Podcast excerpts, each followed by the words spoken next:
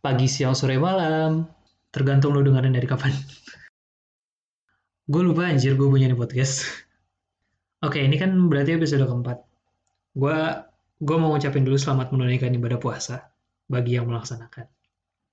Ini uh, pokoknya gue rekaman minggu kedua puasa aja ya, atau minggu minggu iya minggu kedua puasa. Gue gue puasa mantep anjir 17 jam. Hampir 17 jam lah. Setiap buka itu jam 10 kurang kalau nggak jam setengah sepuluhan tapi subuhnya tetap jam berapa ya 4.30-an atau 4 40-an gitu. Jadi ya hampir 17 jam lumayan. Mantap. Uh, ini udah bulan bulan ketiga atau bulan keempat pan, eh bukan pandemi sorry karantina kalau di sini di lockdown ya uh, kalau di Indonesia kan nggak mungkin lockdown kalau di sini tuh di lockdown jadi akses keluar masuk negara tetap di ditahan semua. Tapi kalau sekarang uh, semenjak beberapa hari lalu, 13 Mei kalau nggak salah atau 11 gue lupa, itu lockdownnya udah mulai dilonggarin. Jadi kalau sebelumnya itu, gue tuh nggak boleh keluar, kecuali untuk kebutuhan primer, uh, kebutuhan belanja primer, kerja atau urusan administratif gitulah. Dan itu pun setiap gue keluar, gue harus bawa atestasi atau namanya tuh surat keterangan gitu. Surat keterangan untuk keluar dari rumah. Tapi cuman buat eh, tujuan-tujuan tertentu aja yang tertulis gitu. Jadi kayak di checklist checklistin gitu. Terus nanti nanti ada barcode gitu. Nanti kalau misalkan ditanyain sama petugas tinggal dikasih lihat barcode ya nah habis itu ya lu nggak kena denda oh ya kalau misalkan nggak bawa suratnya itu gue bisa kena denda itu kalau yang pertama kali uh, denda kayak teguran satu gitu kayak gue tuh bisa didenda 135 euroan. Kalau sampai yang kasus kedua gue kena dua kali. Yang kedua tuh 200 sampai 400an atau 500an gue lupa. Tapi yang ketiga tuh gede banget. Jadi kalau gue sampai kena tiga kali denda yang ketiga itu sampai 3.750 euro malah sekarang rupiah rupiah lagi sempat ngelemah ya gara-gara pandemi ini. Jadi gue kalau mau narik duit tuh kayak mikir-mikir gitu ya. Ini biasanya bisa narik segini jadi cuma segini gitu loh. Oh ya, gue gue tuh masih pakai Bank Indonesia dari Indonesia. Bank di uh, di Prancis di sini sih ada sih. Cuman kan um, lebih gampang kalau gue narik pakai ATM Indo gitu yang ada Visa atau Mastercardnya. Dan cuman kena biaya 25.000 gitu sekali narik ya ya why not gitu. Cuman ya karena karena pandemi ini gue juga narik mikir-mikir gitulah.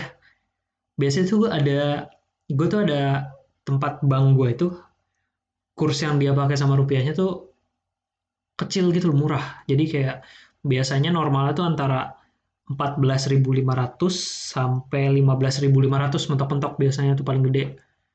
Kalau bank tertentu kayak BNP atau apa gitu, bisa sampai 16 ribuan. Makanya mahal tuh. Cuman kalau sekarang yang bank guanya aja sampai 17 ribu anjir gimana yang lain? Kayak gitulah. Gue kalau mau belanja jadi wah parah deh itu. Kalau di sini untungnya nggak panik buying ya. Cuman tetap aja yang kayak beras sama apa sih pasta atau yang yang karbo-karbo yang kayak gitulah biasanya rebutan emang. Roti pasti habis padahal ya kenapa roti gitu cuma bisa seminggu. Jadi emang disaranin belinya yang makanan kaleng sih. Cuman ya gara-gara pandemi ini gue juga jadi sering masak sih jadi gue nyetok makanan banyak banget. Cuman nyari jajanannya susah. Gue tuh sebenarnya mau ngebahas ini tapi enggak ada yang mau gue bahas tapi kayak kalau diomongin sekarang tuh udah telat banget. Gue cuman mau gemederin info sih sebenarnya. Jadi dulu tuh waktu awal-awal pandemi, awal-awal karantina yang di Indonesia ya, ada info kalau di Perancis itu uh, mereka ngebiayain listrik warganya. Apa sih? Gitulah. Jadi listrik warga itu dibayarin sama pemerintah itu tuh salah sebenarnya. Jadi nggak semua warganya dibiayain.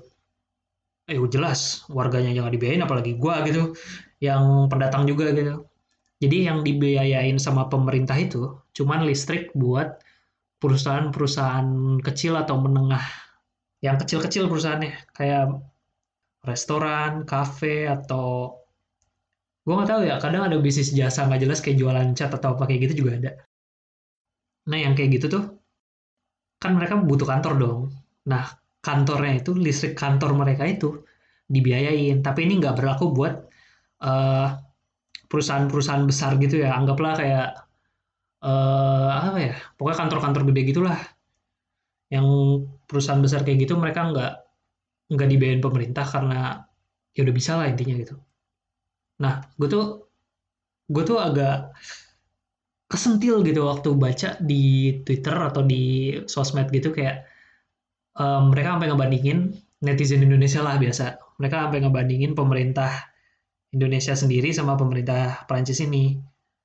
Padahal ya infonya juga agak belok dikit sih gue nggak bisa bilang salah, cuman maksudnya kayak pada salah tangkap aja. Pas pertama gue yang di sini dapat beritanya dari dari apa sih nama dari presidennya sendiri pun uh, eh, gue juga sempat salah tangkap tapi pasti baca-baca lagi ternyata itu sebenarnya bukan buat warganya tapi cuman buat perusahaan-perusahaan perusahaan-perusahaan kecil atau bisnis-bisnis bisnis-bisnis kecil gitulah. Nggak semua. Kayak gitu gue tuh mau benerin ini sebenarnya. Cuman udah telat banget gara-gara ini. Gue lupa. Oh ya ngomong-ngomong karantina gabut ya. Gak ada kerjaan ada sih kerjaan kayak tugas dari kampus yang bejibun kelas-kelas virtual cuman beda ya kalau di sini tuh kan dulu eh, kalau di sini kan nggak pakai zoom ya udah ada medianya sendiri dari kampusnya. Canggih juga atau gue yang norak kali mungkin di kampus Indonesia juga ada cuman gue nggak tahu. Cuman ya tidak membadai lah buat gue untuk ikutan kelas virtual ya. Tapi untuk tugas-tugasnya masih bisa gue kerjain jadi ya cuman kan ya gitu ya tugasnya tuh biasanya setiap ada tugas baru materi baru tugas baru materi baru. Kayak gitu kan wajar. Dosennya juga ini sih uh, nge-share materinya di platform punya kampusnya ini. Dan ya itu ngebantu juga cuman masalahnya adalah gue tuh bukan tipe orang yang bisa belajar secara otodidak gitu. Jadi gue kalau misalkan belajar sesuatu harus ada yang ngejelasin gitu minimal. Kayak ngejelasin ini tuh apa harus gimana gimana gitu. Nggak nggak perlu nyontohin asal ada yang ngejelasin gue tuh bisa. Tapi kalau sendiri nggak gue nggak bisa kayak gitu. Jadi kerjaan gue selama beberapa bulan terakhir ini setiap ada tugas gue cuma nanya temen sekelas gue yang orang Indonesia juga sekelas sama gue ganti-gantian lah kayak kalau dia ngerti sesuatu gue nanya kalau dia nggak ngerti sesuatu gue nanya eh dia dia nanya ke gue kayak gitulah. Dan oh ya ulangan atau exam tes juga semua jadi online. Dan gue nggak ngerti gimana tapi kayak itu bukannya jadi lebih gampang dicurangin tapi ya ya mau gimana lagi juga sih gitu. Jadi gue exam examnya ada yang tulis tangan cuman masalahnya gue gak punya scanner. Emang mintanya PDF lagi anjir. Jadi ya gue ngerjain seadanya pakai aplikasi seadanya buat nge-scan hasil jawaban gue karantina kan bosen ya? Gue tuh biasanya biasa tuh masak. Cuman karena sekarang puasa gue jadi nggak mungkin dong gue siang-siang gabut terus gue masak makan. Jadi ya akhirnya gue kalau nggak main game ngerjain tugas-tugas yang biasa diundur. Ya lu tau lah kalau ada tugas di rumah terus suasana suasana liburan sampai lu lupa hari hari Senin tuh besok kemarin atau tiga hari yang lalu. Jadi kan banyak godaan ya kayak mau ngerjain tugas ah. Terus kayak notif dikit lama-lama main HP terus kalau nggak males ngantuk. Ah cuacanya lagi enak buat tidur cuacanya lagi ah dingin banget nih lagi pengen pengen ngapain lah gitu. Itulah akan gabut ya. Banyak godaannya kalau mau ngerjain tugas di rumah cuman ya ya endingnya tetap dikerjain sih cuman apa sih bahasanya tuh pro procrastinatingnya itu loh yang bikin kacau. Tapi yang kena sebenarnya bukan cuma tugas tugas gue doang sih. Kayak gue tuh harusnya perpanjang visa bulan ini.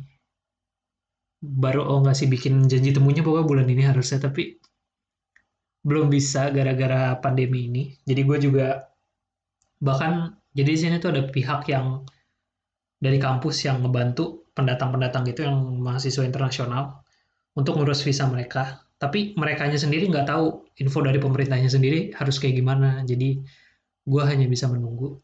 Semoga nggak keburu habis waktunya.